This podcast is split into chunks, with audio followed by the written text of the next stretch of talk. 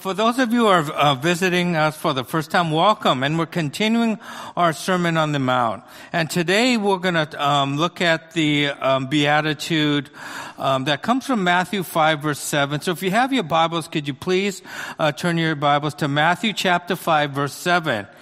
And this is what Jesus says. Blessed are the merciful, for they will be shown mercy. Because in this whole Sermon of the Mount, which we're going to be going through the entire year, Jesus is outlining what his kingdom is going to look like. Jesus is telling us, for those of us who are, want to be his disciples and who want to live in his kingdom, this is how you should live. And this was radically different than what the Jewish, uh, uh, the Jewish believers or the Jewish, um, yeah, the Jewish community thought at this time. And the word mercy there basic means beneficial or charitable, right? The basic meaning is to help the afflicted and rescue the helpless. However, the Jewish leaders, you know, they were proud and judgment, not mercy, was part of the practice, right? They were proud people and they loved to lord it over people to show that they were self-righteous. And when somebody stepped out of line, they let you know it. So mercy really wasn't a part of the way that they lived out their faith. And the Romans, you know, they, they loathed, they detested mercy because they thought mercy was a quality of the weak. That only the weak showed mercy. So here you have these people growing up in this culture where mercy really wasn't a part of the way they lived life. However, both religious, the Jewish religious leaders and the Romans showed mercy when it benefited them. Meaning that I will show you mercy because if I do so, I will be able to get something in return. Meaning I'll show you mercy because you have something that down the road I'm going to probably need you to show me mercy. However, this view of mercy is not what Jesus is talking about. He's about showing compassion to those who are needy, who cannot pay you back or give you anything in return. And when Jesus talks about mercy, there are two components of mercy. Some of us think mercy is one dimensional, but there are actually two components of mercy. Mercy is compassion in action. Okay. Mercy is having compassion, but not only compassion, but coupled with action. And then also mercy is forgiving those who have sinned against you. And you know, the second one is probably one of the hardest teachings for us to follow, but it is commanded by our Lord if we are to be a disciple of Jesus Christ. And see, mercy is a characteristic of Jesus, right? And our goal as believers is to become more and more like Jesus as we continue to walk with Him. So mercy has to be a part of how we live out our life. Meaning, a true disciple of Christ has compassion for those in need. And right, once again, once in, in the Sermon of the Mount, Jesus is outlining what a true disciple of Jesus, of his looks like. And what we are going to learn today, that a true disciple um, of Christ has compassion for those in need. And so we're going to go to chapter Luke and we're going to look at a parable that um, you all are familiar with. So if you have your Bibles, can you turn with me to Luke 10, verse 25? And this is what the author records.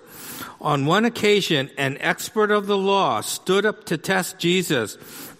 Teacher, he asked, what must I do to inherit eternal life? Now, a teacher of the law isn't a lawyer like we think of today. A teacher of the law is somebody who understood and was very familiar with and studied the Mosaic law, or who was uh, um, a professional in religious law, not what we, not the lawyer that we think of today.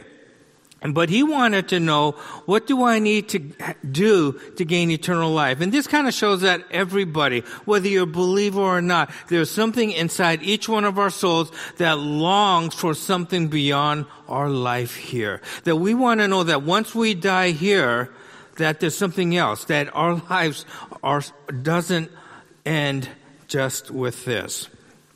You know, and so the scribe said he tested Jesus. Now we don't know if he was testing Jesus just to trap him or he was asking Jesus because there was a real need to say, you know what? I need to know how do I get eternal life?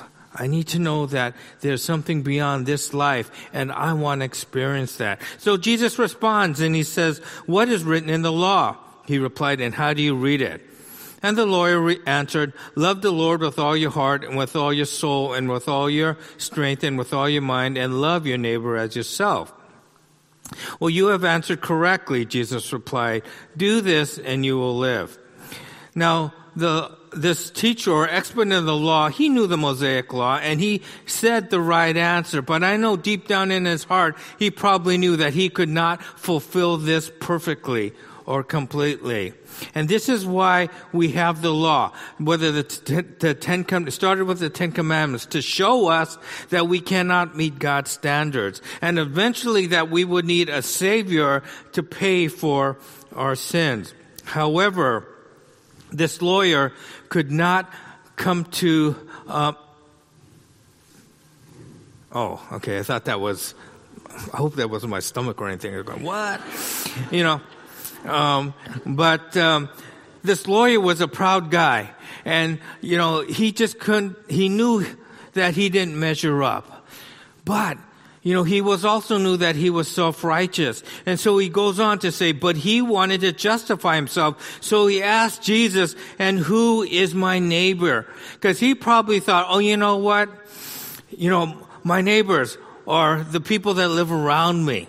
You know, yeah, I care about them. They're my family. They're my friends. I care about them. And so what he wanted to do is he wanted to show Jesus how righteous he was and he wanted to come to God with uh, his own righteousness on, on his own terms, not the righteousness that God says. And we talked about this last week, where there are some who, who when it comes to righteousness, we come to Jesus on our own terms. And we say, well, this is what I believe righteous is. And so I'm going to do that. And we learned last week that what? Our righteousness are like filthy rags to a holy God.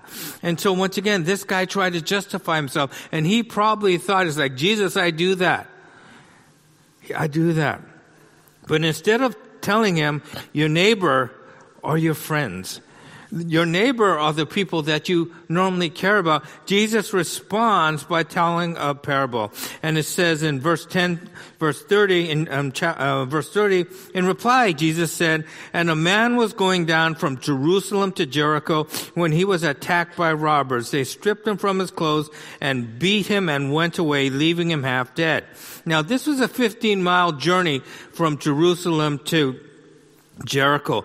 But this road was also notorious for being very dangerous due to the muggers that were often um, uh, camped out in all of these different crevices and they could hide out there. And so this was a road that you didn't travel alone. So they were, even though Jesus is telling this story, they all knew that this was a very dangerous road. So we see Jesus telling them about this man who was beaten to the inch of his life. And then he, Jesus goes on and says, a priest happened to be going down the same road. And when he saw a man, he passed on the other side.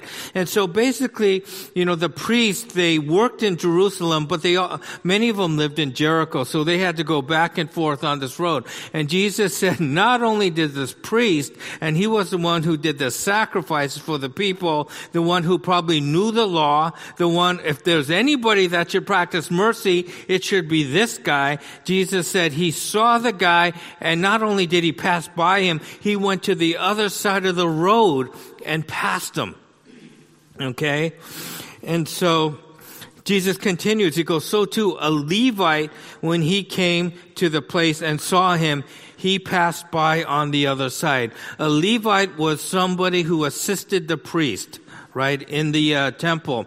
But the Levite also would have known the law. And the Levite, you would think, would be also one who shows compassion because God is a God of mercy and compassion. But what does he do? He sees this guy and he walks to the other side. He didn't just walk close and see if he's okay. He walked to the other side and passed him by. And this is where the story takes a turn. Then he said, But a Samaritan, as he traveled, came by where the man was. And when he saw him, he took pity on him. Now, this is like Jews hated Samaritans. To a Jew, a Samaritan, they were pretty much the scum of the earth. They were the enemies. They hated Samaritans. And so Jesus said, well, there's a Samaritan, the two religious guys who should have known to have mercy did nothing. But here's this scum of the earth guy, the enemy, somebody we loathed as a people group. He said he passed by and he took pity on him. He went to him and bandaged his wounds, pouring on oil and wine. Then he put the man on his own donkey and brought him to an inn and took care of him. The next day he took out two denarii and gave them to the innkeeper. Look after him, he said, and when I return, I will reimburse you for any expense you may have. And so basically this guy not only took pity on him, he helped him. This is compassion, what? In action. He just didn't look at him and say, you know what? I'll pray for you. God, please heal this man and go on. You know, he actually took him to the inn. And based on the quality of the inn, this, um, the payment that he gave would have covered a person for three weeks up to two months. Could you imagine in today's dollars how much that would be? To maybe pay somebody without insurance, to take them to the hospital and say, you know what? I'll take care of the payment. You know, I'll pay from anywhere from three weeks up to two months. Could you imagine how much that would have cost? But this is what that Samaritan did. Then Jesus asked this expert of the law, which one of these three do you think was a neighbor to the man who fell in the hands of the robber? And the expert of the law replied, the one who had mercy on him. And Jesus told them, go and do likewise. Who was the one who loved his neighbors? Not the religious guys that was supposed to. It was a Samaritan who had compassion that was coupled with action. You know, in John, 1 John 3 7, the author writes, John writes, If anyone has material possession and sees a brother or sister in need, but has no pity on them, how can the love of God be in that person? You know, and this is why we do family promise, right? This is why we have homeless people, you know, staying you know, in our campus four times a year to help them. Why?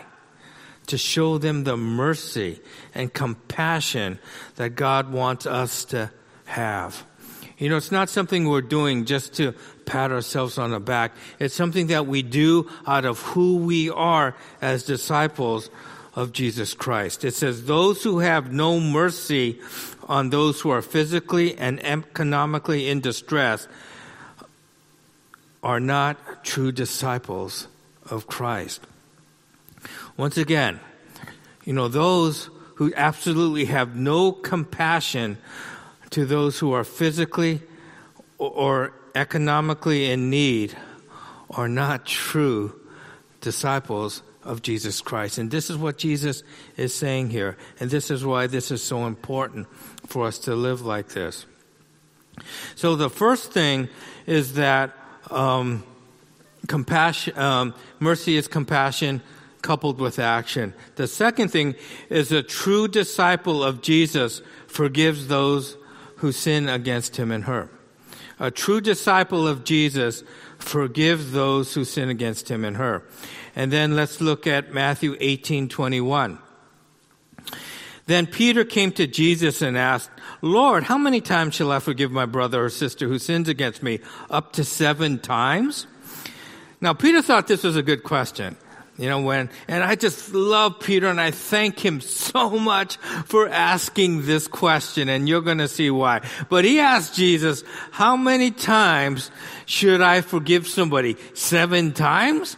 And, and Peter, he was expecting a pat on the back. Because according to Jewish tradition, forgiving seven, somebody seven times was more than double what Jewish tradition was. So, you know, Peter's sitting up there, you know, proud and say, Hey, Jesus, how much should we forgive? Up to seven times. Hey, that's twice as much as the other guys would forgive him. Um, and Jesus answered him, I tell you, not seven times, but 77, 70 times seven. And it's just going, what? You know? And so Peter's looking at it. He thought he's all proud, right? And so what does Jesus say? No, no, no. I want you to forgive him seven times 70, which is, you know, Peter probably did the math in his mind, 490 times. So was Jesus telling Peter that you are to forgive somebody 490 times? But when you think about it, you know, how many of us would, you know, it's hard enough to forgive somebody seven times if they do something to us seven times.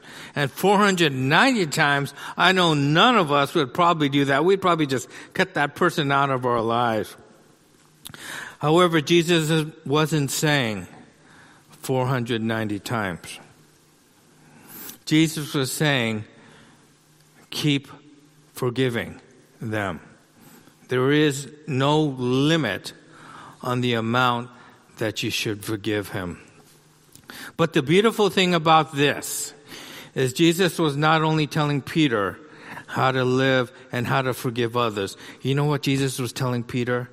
He was telling Peter, this is how many times I forgive you.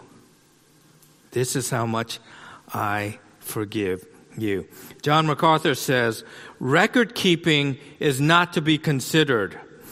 And a Christian with a forgiving heart thinks nothing about it.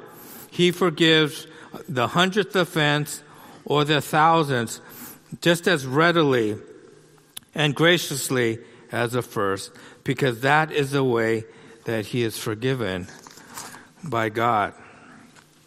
Okay? You know, God also forgives us, whether it's the first time, the hundredth time, the thousandth time. He readily forgives us the thousandth time as much as He forgives us the first time. Now this doesn't mean that we could say, all right, you know, I could do what I want. Because once again, we learned in the Beatitude, it says, blessed are those who mourn. Blessed are those who mourn over our sin. So this doesn't give us um, license to sin. But I just thank God that Peter asked that question because in that question, Jesus gave Peter an insight into his heart about us.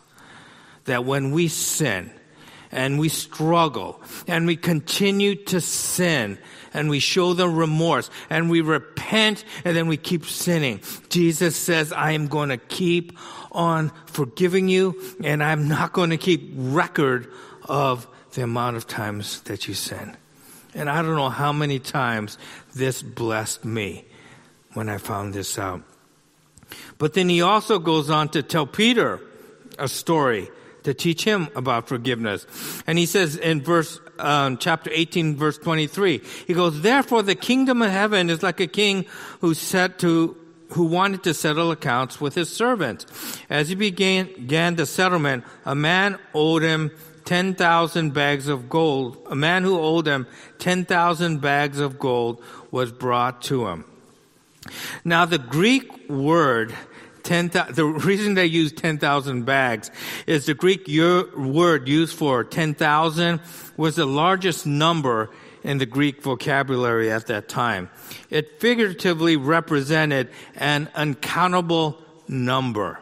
Okay. So what the Jesus is saying is there's this one man who owed this one, his master, an incountable or incalculable a number. And when you think about our society uh, or, or our current status, currently the largest number is a googolplexian. How many of you knew that? A few of you. Okay. Now the third largest number is a googol. Now that's not the Google. It's just one with a hundred zeros. Okay. And then after that is a googolplex and a Google Plexian. Now, you know, I tried to figure out what a googolplex was and it kind of blew my mind. I couldn't even figure it out. So just Google it and then you'll figure out how big this number is. But this uh, googol Plexian is so huge, it can't even be calculated. And we know that numbers go on and on and on. You keep on adding a zero and a zero. But practically, this is the biggest number that we have today. And so Jesus was saying, this is what this one I, one individual owed his master, and an incalculable amount that there was no way he could pay off in his lifetime. And he goes on to say, since he was not able to pay, the master ordered that he and his wife and his children and all that he had be sold to repay the debt. And the servant fell on his knees before him. Be patient with me, he begged, and I will pay back everything. And once again, this guy was lying because he knew that there was no way that he would could pay this off. He was just begging for mercy at this point. However, this is where the story takes a twist. But the servant's master took pity on him and canceled the debt and let him go. Wow. I mean, if somebody owed you an exorbitant amount of money, how many of us would say, you know what? I'm going to cancel your debt. Just, you know, just go and live a good life. You know, most of us would say, okay, can at least you give me 10%? Maybe 20%. But no, what Jesus says is this debt was an incalculable amount. And the master says, you know, I forgive you because I have pity. I want to show mercy on you.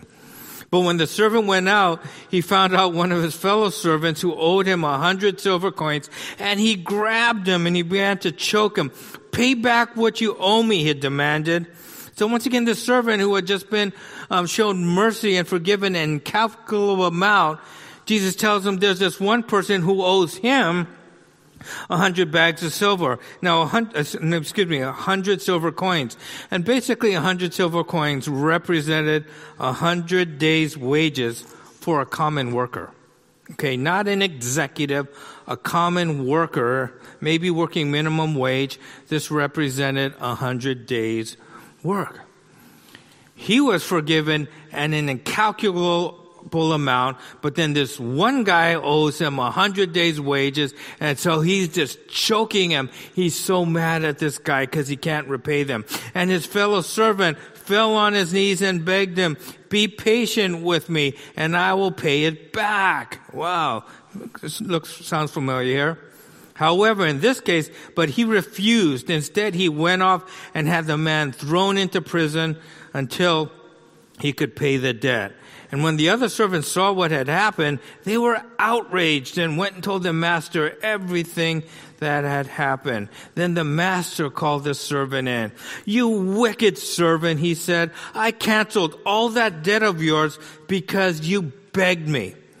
Shouldn't you have had mercy on your fellow servant just as I had on you?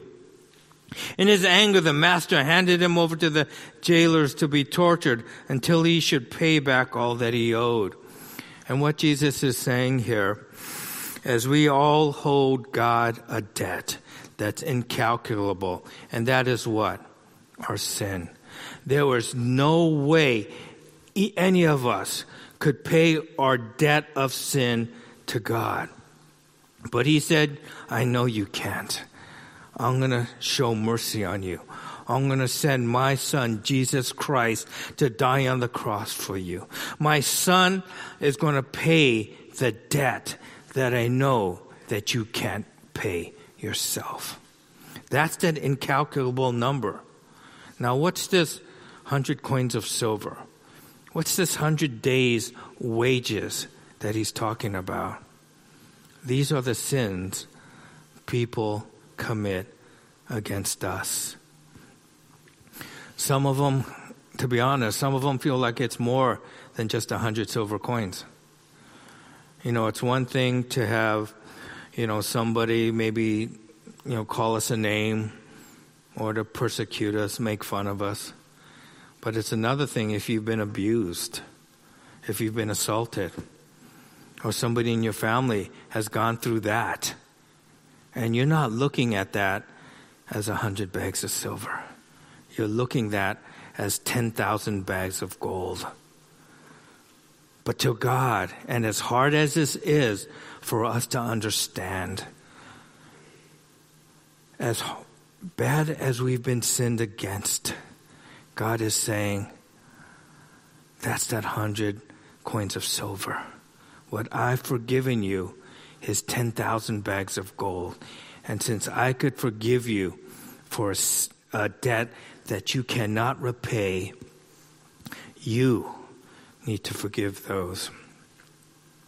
You know, in uh, Matthew um, 8, 1835, he rams us home and he says, This is how my heavenly Father will treat you unless you forgive your brother or sister from your heart. The master threw that one unmerciful servant in jail to be tortured. You know, and that's, uh, you know, analogy for this person, you know, was sentenced to hell because he didn't show any mercy. And Jesus said, you know, this is how God is going to treat you unless you forgive your brother or sister from your heart. You know, those who refuse to exercise mercy by extending forgiveness are not true, are not a true disciple of Christ. And that's the warning here. Those who refuse to exercise mercy by extending forgiveness are not a true disciple of Christ. For a true disciple of Christ forgives. However, this does not apply to those who experience some bitterness or anger after they forgive somebody right? We're not perfect. And if we forgive somebody, there still might be some bitterness. There still might be anger.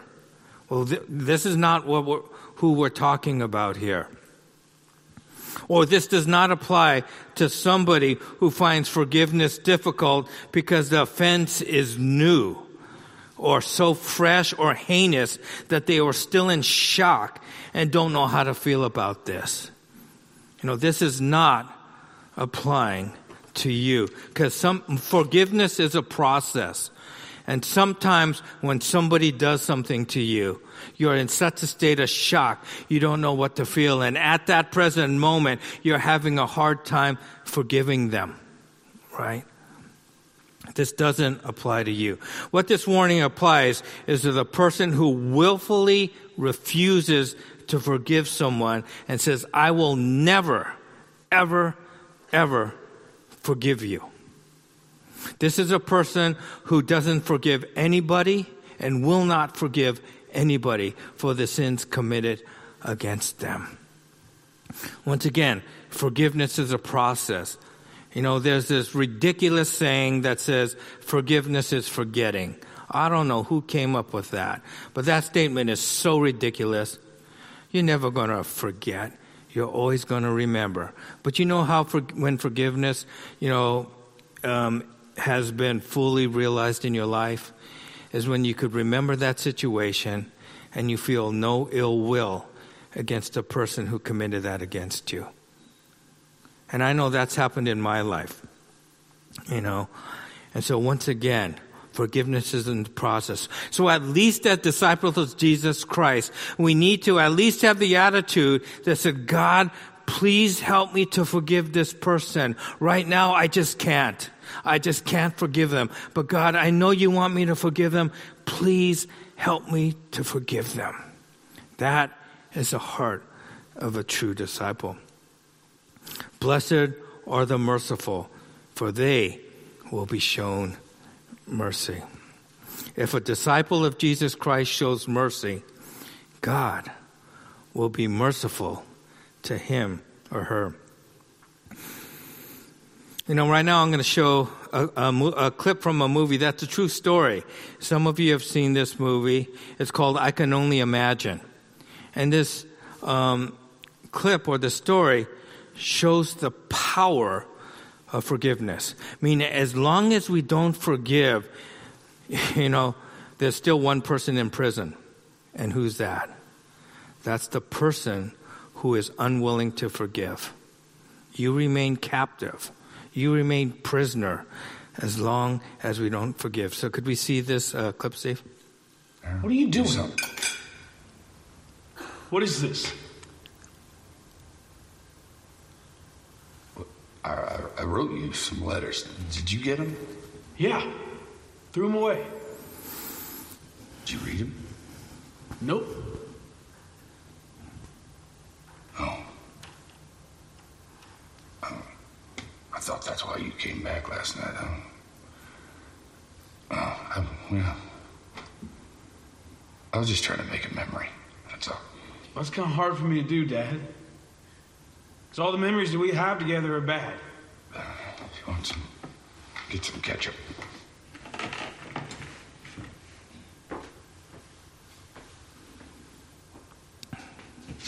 Son, I, I know that I, I did some things that I. You did some so... things?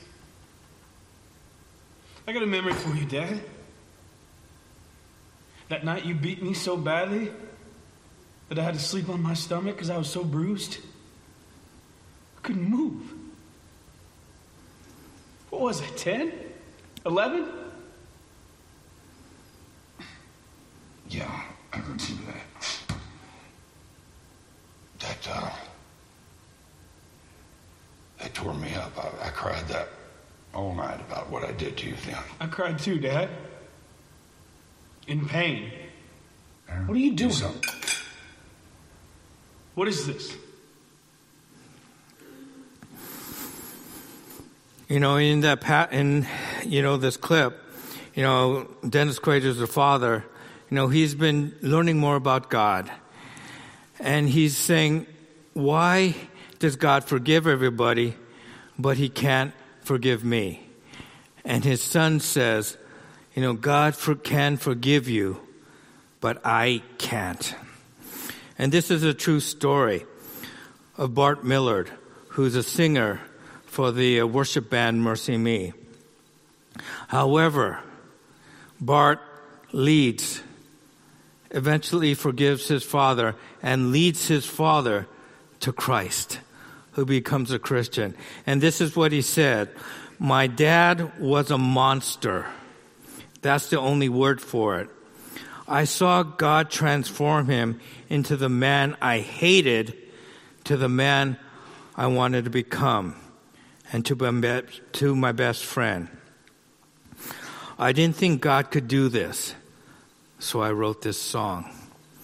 And the song that he wrote out of his pain and the power of forgiveness was a song I could only imagine. And that's what we're going to sing right now. So I'm going to like, ask the worship team to come forward. You know, as you see this, some of you, you know, might not know the song, but I just want you to look at the words. But as you look at the words, you know, for some of us who struggle with sin, you know, where some of us who just feel that God, there's no way God could have mercy on me. I want you to look at these words and just imagine that day when you come before Jesus. And instead of receiving judgment, that you receive God's loving and open arms for you. Now, there are some of you here who are struggling to forgive somebody. And what I'd like you to do is when you look at this word, once again, a picture yourself standing before Jesus and just the power that he has to change you to allow you to be able to forgive, just like Bart Millard was able to give his father, father after a year of, after a lifetime of physical and verbal abuse. God allowed him and gave him the strength to forgive his father. And he said if he could do that, you know, he could do that for anybody. So why don't we sing this song?